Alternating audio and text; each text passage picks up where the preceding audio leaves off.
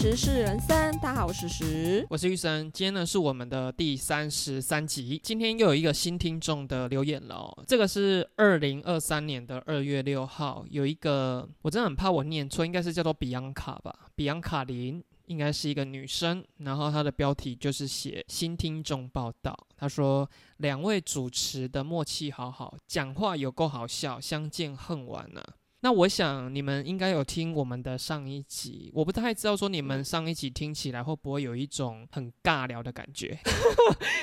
我们上一集真的聊到好痛苦哦，我们上一集也没有到尬聊，但是就是很闲聊，很闲聊吗？你知道我们上一集也是聊了。两个半小时。对我剪的有多辛苦，你们如果真的听起来觉得不无聊的话，那就真的是我剪功了得。还要感谢各位的包容，好不好？你们多多留言啊，那我们的话嗯会在节目中一一唱名给你们唱出来。趁少的时候可以唱哦，只有很多的时候我们可能就是来不及唱你们的名字哦，真的啊哦，我们如果进入到一天是五十则留言，那我们就是用抽签的哦，就是拿翘了、哦。屁。那我们就开始今天的新闻了哦。这一则新闻呢是带有一点点悬，可是也有点心酸的新闻。因为现在的人其实要谈到一段稳定的感情，相对以往是比较不容易啦，所以很多人就是会去拜月老。有两名男生呢，他们是朋友，其中有一个单身二十年了哦，他到月老庙去求姻缘。求姻缘的时候，因为他有投香油钱两百块，非常诚心的向月老祈求好姻缘之后，他们两个一起离开庙宇，然后就想说到附近买一些东西吃。可是走到一半的时候，求姻缘的朋友居然哭了，他就说：“我刚刚投香油钱的两百块，居然回到我的口袋了。”啊怎么可能？搞不好就是你左口袋有两百块啊，啊你投了左口袋啊，你摸到是右口袋的两百块啊。对呀、因为他是 PO 在社团里面呢，那底下的网友就跟我们提出的质疑是一样的，就想说身上一定不会是只有一个口袋，可能某一个口袋还有两百块。可是陪他去的朋友他就说，在投下这两百块的时候，是求姻缘的那个朋友表示说，我要投两百块，就是把我全身上下的钱都消耗掉，所以他才选择投下那两百块。所以如果以正常的逻辑，他嗯投完之后身上就是没钱了。哦，所以他们就想说，难道这个月老不赐给我姻缘吗？这位先生，你身上如果只有两百块，你你求什么姻缘啊？你跟人家求什么月老？你投完全身上下的钱，就是这么两百块，你这边跟人家求什么姻缘？我就问，哎、你说的很有道理耶，因为我觉得月老可能收到这两百块，想说啊，这喜最好也宰上，那卖个修贺啊，默默又退回去给他。你老公是拜月老来的吗？没有没有没有，我有陪朋友去拜过月老，我本身也没有拜过月老。可是你陪朋友去，你是在旁边看他拜吗？嗯，对啊，我们就在旁边看着他。那我可不可以好奇，你那时候陪他去，应该不是只有你朋友吧？应该那边很多人吧？对对，有没有稍微看一下那些拜月老的人，有没有几个是你觉得说你长这么好看，怎么会来拜？还是说，嗯，你们真的很诚心的，应该再跪个半个小时？我真的觉得你这个人很过分。你这样讲，我回想了一下，确实跪在那边的人，应该属我们的朋友算是最漂亮的吧。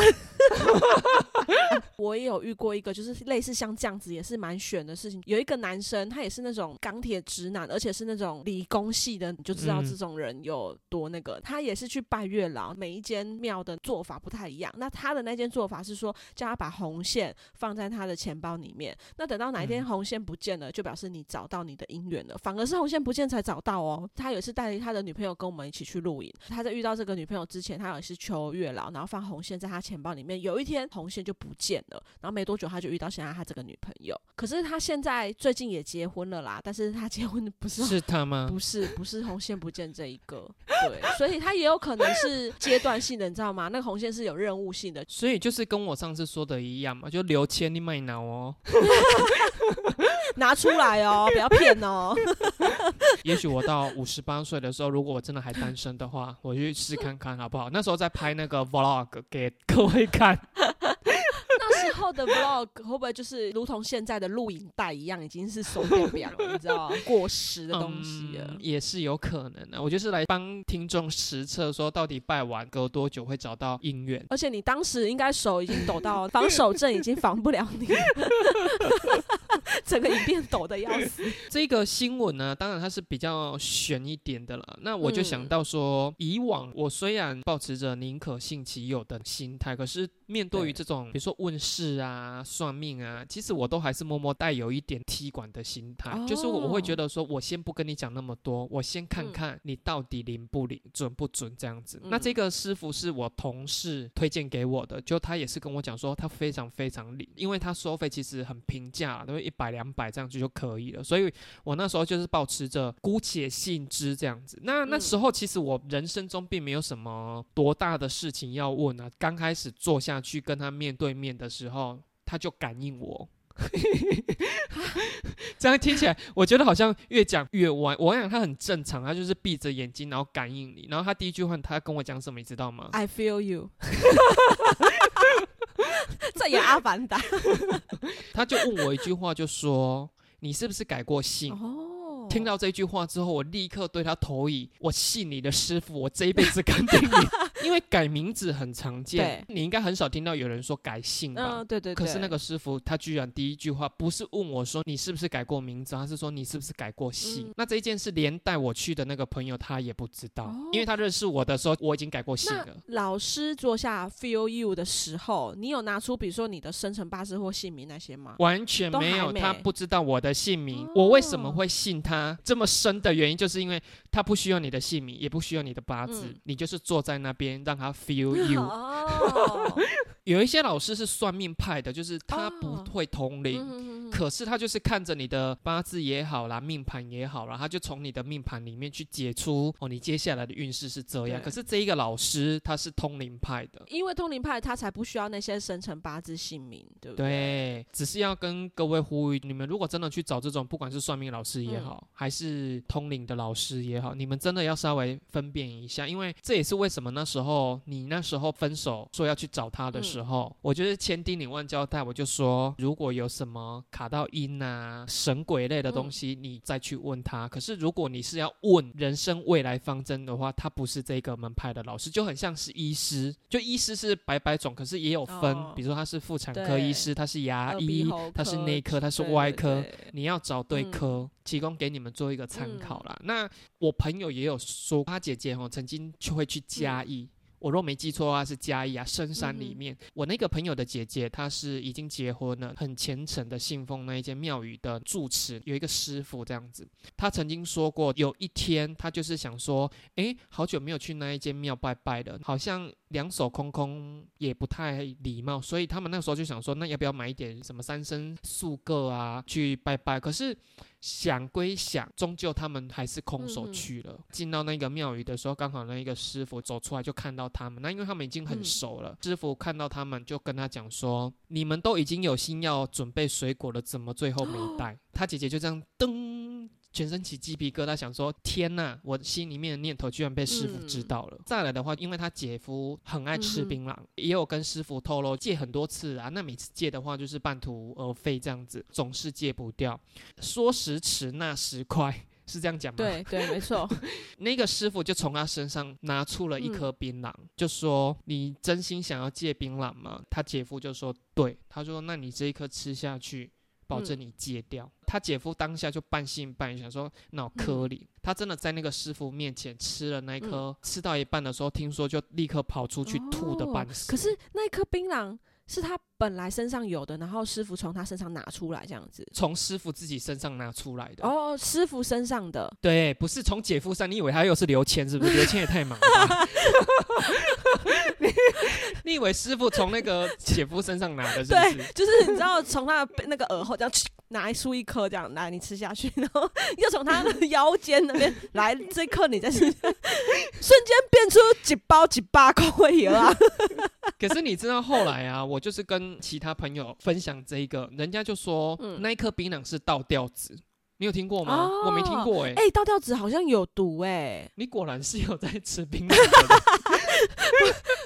你一个女生知道倒吊子是什么？哎，你真的是倒吊子这很特别。种，就是有一些乡下会讲啊。你如果回乡下，那个婆婆妈妈们会好像是有刺激性还是什么的啦。对对对，因为我本来听完这个故事的时候，我大概长达十年都保持着哇，家里有一间庙的师傅很灵。哦，可是我后来不知道讲给谁听的时候，他就说啊，就是倒吊子啊。然后我瞬间想说，哎、所以这师傅也是在骗我吗？留钱留钱。那，所以我只是要跟听众呼吁，就是说，当你们遇到很悬的时候，稍微抽丝剥茧一下，搞不好有一些你没有注意到的细节，因为你忽略，所以你就觉得它很悬。哎、可是你看哦，聪明如你的玉生，你也因为这件事情相信这个师傅，已经相信了十年，对吧？那难怪很多人会被骗，说什么要跟师傅双修啊，然后或者是要供钱给师傅，然后让师傅去帮你做什么事情，什么事情。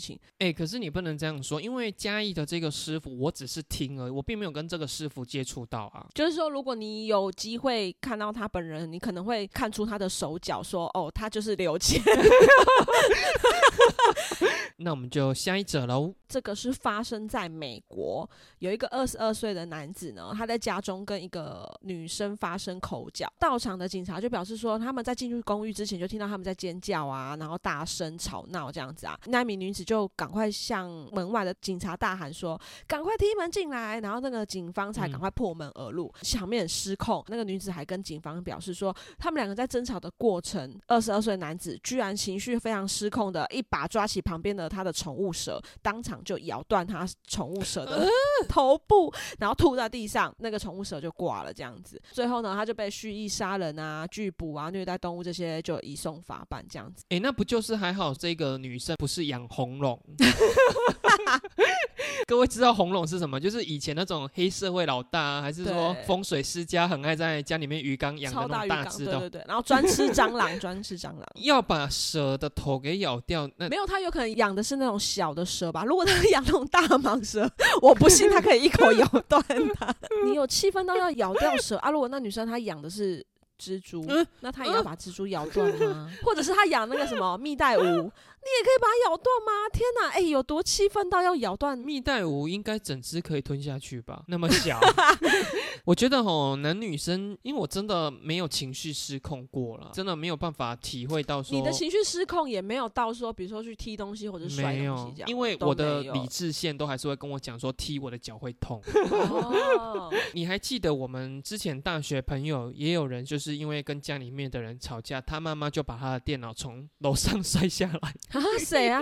你不知道，我们就是大学朋友里面有一个女同学呢，因为他们家算是家庭管教很严格，她在大学的时候就交了第一任男朋友，可是她对家人都是讲说、没有，我就是单身。嗯。女宿里面都有那个室内分机电话，他妈有一天很贼，就是先打电话给我们那个女同学的手机，就说你人在哪里？那我们那个女同学就跟她讲说，哦，我在寝室里面呢、他妈也就装没事般的，就把那通电话给结束掉了。过不久，他妈就打电话到他们寝室的分机同寝里面的同学接起来，就说：“哎、他外出哦。”所以他妈立刻俩工，因为她那时候是跟她男朋友同居在外面的。寝室内的朋友得知她妈已经大俩公了，就赶快打电话给她，就说：“你妈知道你不在寝室里面，很生气。”我们那个女同学立刻灵机一动，把同居里面的那个电脑主机搬到，因为我们那时候有另外一群朋友是自己合租一栋透天，那我就骗妈妈说：“哦，没有啦，因为我今天的电脑坏掉，因为我们那时候学校在山里面，所以她就说我是下山来修电脑啊，因为太晚了，回去的话可能路途遥远，所以我就是借住在这一个我们一样是同班的大学同学啊，他是共租一栋透天的空间里面，妈妈就杀过去之后，二话不说冲上去把他的那台电脑从四楼楼梯间这样。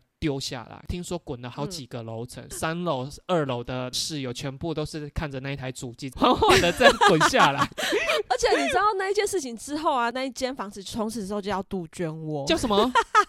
因为他妈很生气的骂了整个租屋处的人之外，他还说你们这里就是一个杜鹃窝，就意思就是说这里阿里不打什么不三不四的人都住在这里，这 样你能体会他妈的心情吗？嗯我是完全不能体 会。我不行，还好他妈没有气到说把那个开关键给咬下来，把滑鼠这样把那个线这样咬断，有线咬成无线的。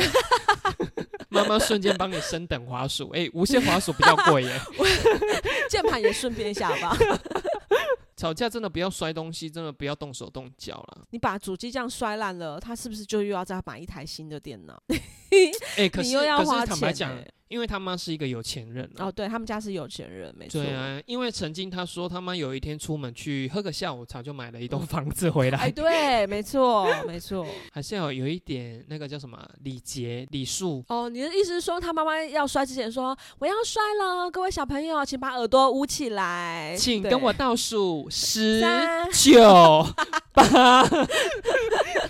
同栋里面大家都还是同班同学，你如果真的很生气，你应该是跟这一个女同学讲说，你现在跟我回家。那回家再讲，对，没错。那你回到家，你那个要拿铁锤出来敲那个都没意见啊，因为他好像是把其中有一个女生也是骂的蛮难听的。对，而且你看哦，那是因为我们大家同学感情都还算 OK 耶。如果今天妈妈这样骂了之后，然后害那个女同学就从此以后在学校没有办法生存，然后还被霸凌的话，被他骂的那一个女同学看起来是他们家里面的掌上明珠哦。嗯，如果他要回去哭诉的话，哇，那这场剧可真是我们大学另外一出的毕业公演。另一出风水世家娘家这样子。我现在有一件事情啊，我偶尔想到就想说，诶，要是我遇到该怎么解决？因为有的时候不是我们在路上可能会看到有很多人是会因为发脾气，然后就失控之后，你嗯在旁边你真的看不下去，对那你可能就是会出声仗义直言。那往往那个当事者一定就是会很生气的骂你，就说干你什么事？对，对对到底干你什么事？嗯，然后我就一直在想说，当下我真的不知道要回什么、欸。比如说有一个 OK 在凶 Seven 的店员，然后你嗯看了受不了，嗯你出声解救那个店员，然后结果那个 OK 就转头跟你讲说是干你什么事？有的时候就这样啊，我哑口无言啊，我对，小丑竟是我自己。因为我之前也有遇过，有一个人出声发言，然后就真的被那个 OK 讲说干你什么事？然后那个人就说路见不平拔刀相助啊。就是他这样回回去，可是那个人还说，那到底是干你什么事？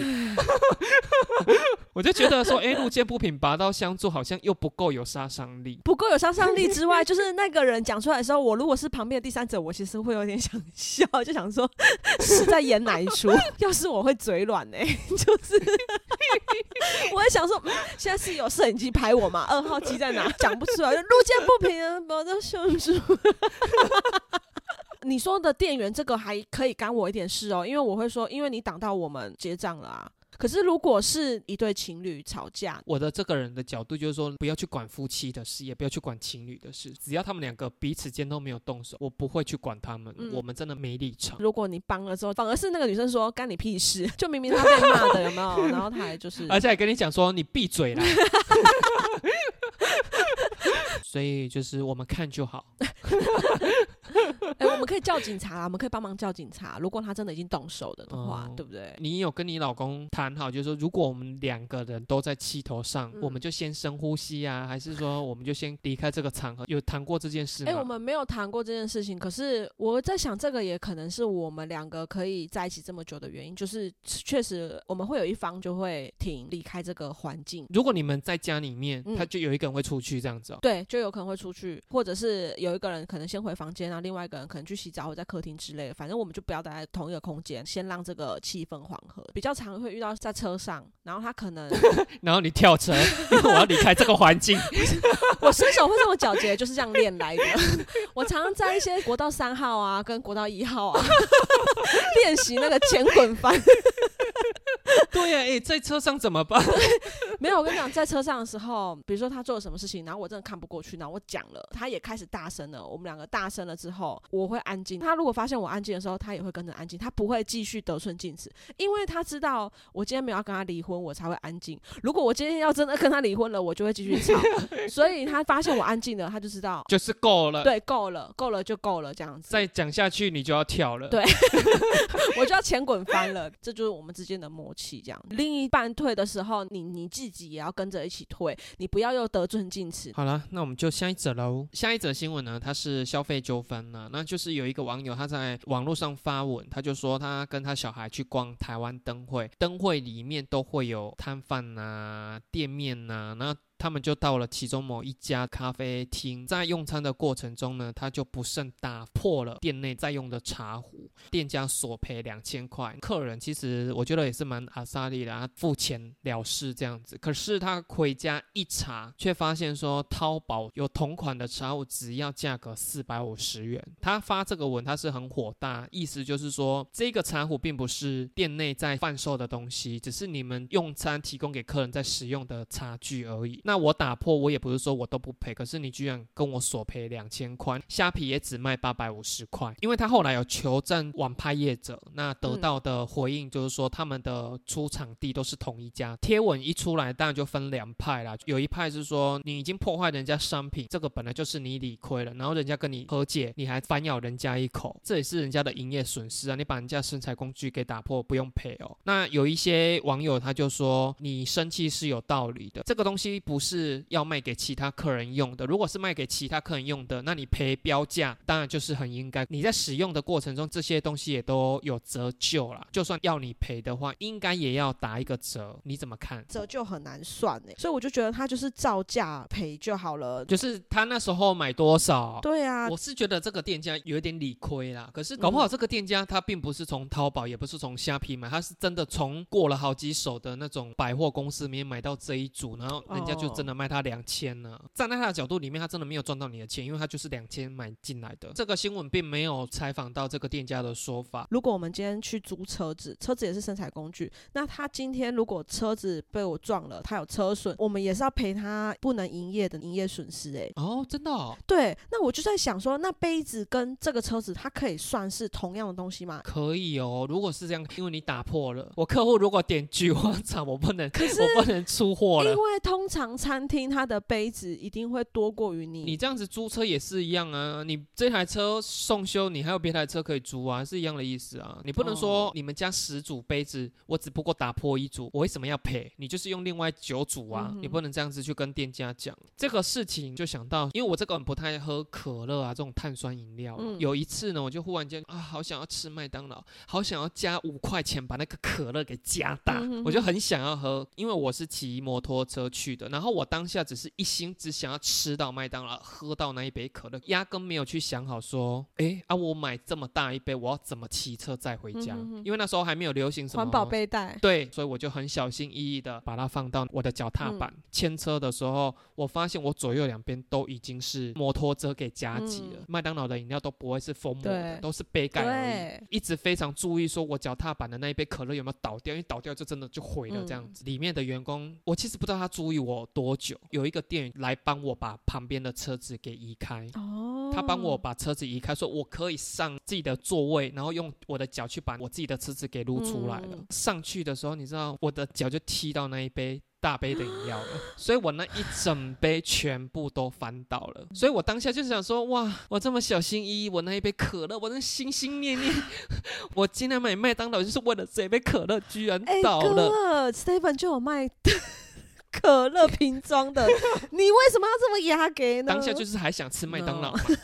哎，我觉得麦当劳真的应该要出那种封膜的，对对。不是，我跟你讲，即便封膜，因为它会有气，所以你还是要戳动，它还是会滴出来。因为肯德基它就是封膜的，所以你还是有翻倒的机会。哎，你在现场吃麦当劳，那个可乐喝起来有多爽？超爽，真的。有时候真的会，因为我也平常也不太喝碳酸的，因为碳酸真的很容易饱。我也是很偶尔，很偶尔就会突然很想喝个雪碧。对，是不是？因为我很明理的人呢，踢倒我就想说，虽然很惋惜，可是我就想说，那就这样。你知道那个店员多贴心，我真的感动到痛哭流涕。他居然说啊，倒了，你等我一下，他就帮我把那一杯饮料，包含那个子弹收进去，他重新再装了一杯全新的大杯可乐来给我。天哪，好贴心哦！哦，真的是此生无憾。哎，可是我跟你 说，因为我也有在连锁素食店打过工，通常碳酸饮料都是里面最便宜的饮料。如果你今天翻倒的是美式咖啡，我就不信他会再给你一杯。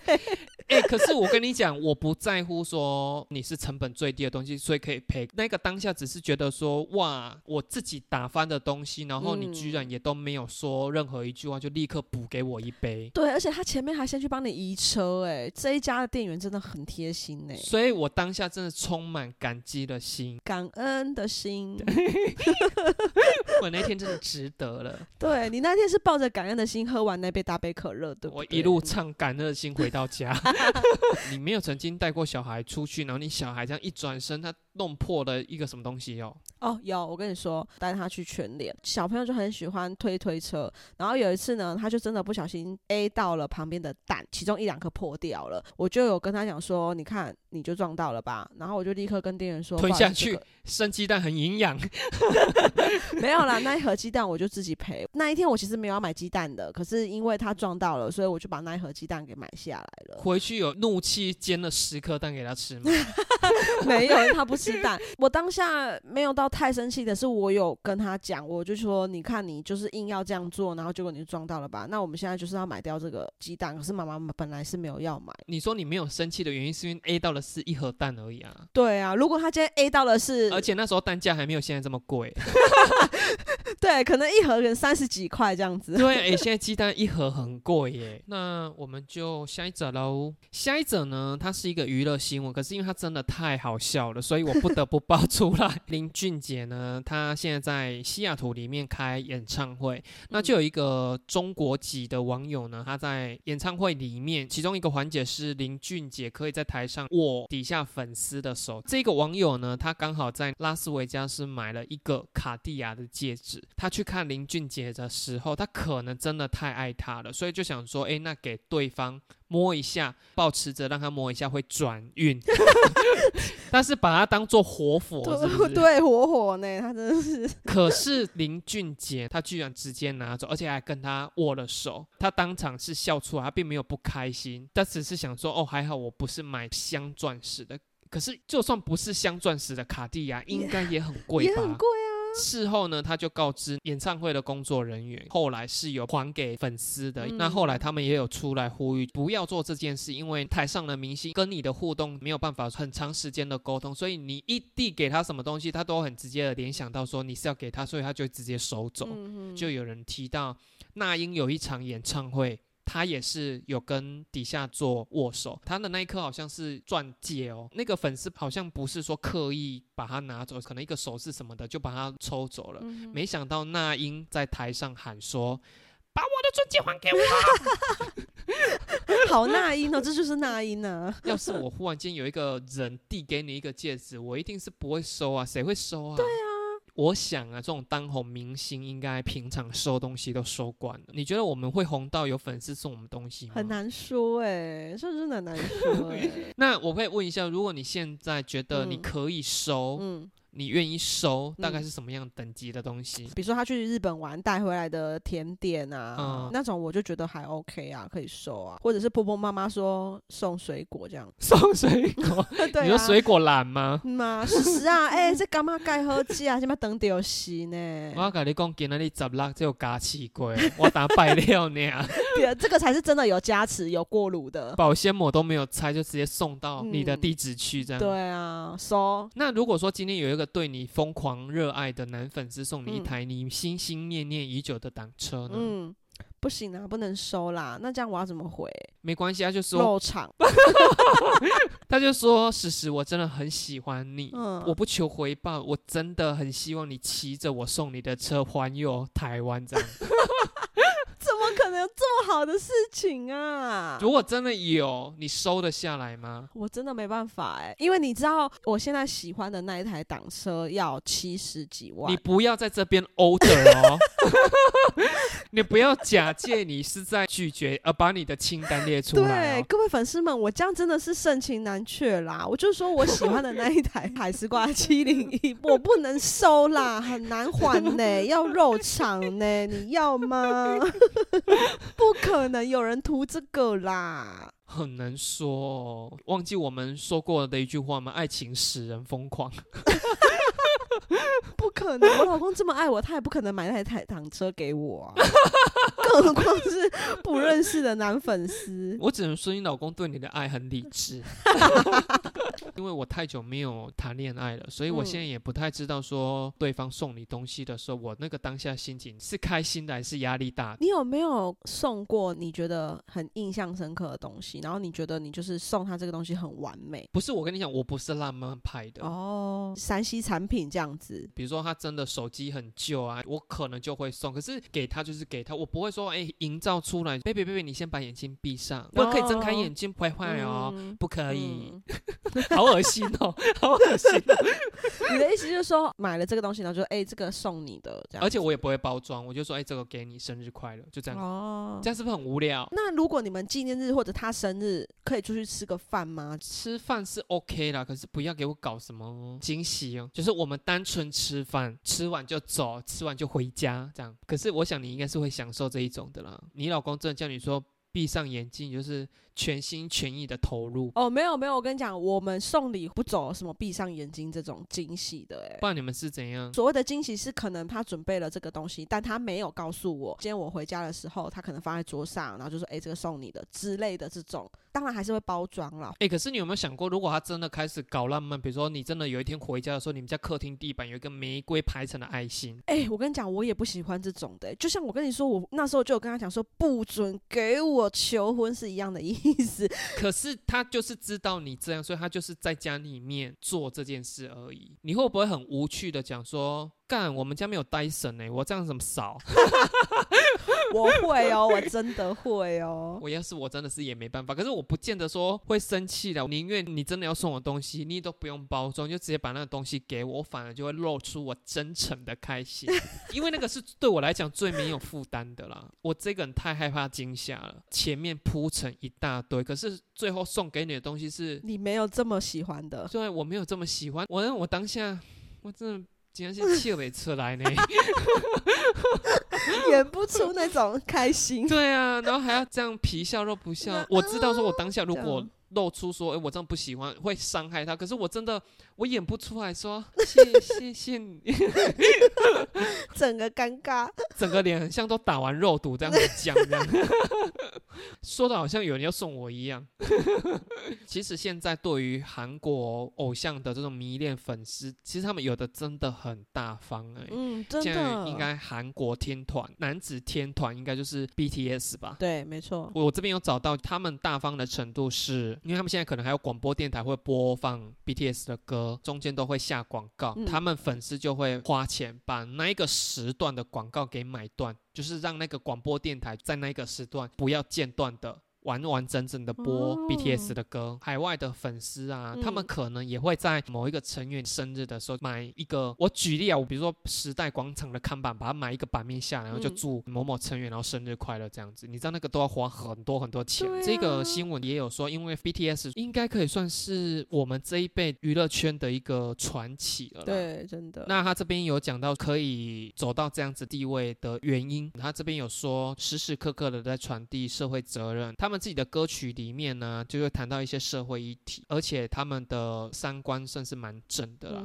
那我想说这一点的话，我们实施人生也是有做到的，就是拿出一些实事来做报道这样子。再来的话，他们就是会出一些周边呐，比如说公仔啊、网络漫画啊，甚至游戏啊什么的。这个如果我们红到某一个地步的话，或许也可以来走这样子的事情。嗯，那第三点的话，就是维持团队的团结。BTS。里面的成员彼此间的互动非常非常的好，那我想这一点我们可能就做不到，因为我们一言不合就是会解散的人，而且没有办法再继续跟下去，因为如果只剩我的话，我不会剪片，所以这个节目就是 the end，所以我们就是少掉一个条件哦。那再来的话，就是他们经纪公司并没有严禁 BTS，比如说谈恋爱啊，因为早期偶像就是不能做这个，不能做这个，都好像对外打造出不食人间烟火。那这一方面，我觉得我们应该也是露出很大很大的 nature 吧。哦，我们也没有说不能谈恋爱啊。对我要谈也是可以你要的，谈也是可以啊，我要约炮也是可以啊。好内疚啊，连约炮都可以。最后一点的话，就是说他们跟粉丝的互动都很直接，因为 BTS 为了他打造一个平台，可以让他们在上面直播耶。那这一点的话，我们是做得到直播啦，只是我们差了一点，就是我们没有粉丝，我们什么都有了，就是缺粉丝。就缺了个那个东西。对，所以我们可能始终红不了，就是也是有它的原因。对，不管你是追什么明星，就是量力而为啊。嗯对，没你有什么样的经济能力，就是做什么样的事啊。好啦，那我们今天新闻大概就是这样。希望听众们多多把我们这个节目分享出去给你的朋友啦 take 我的 IG 也是 OK 的哟，我会转发你哦。顺利的话，我们就下周见喽，拜拜拜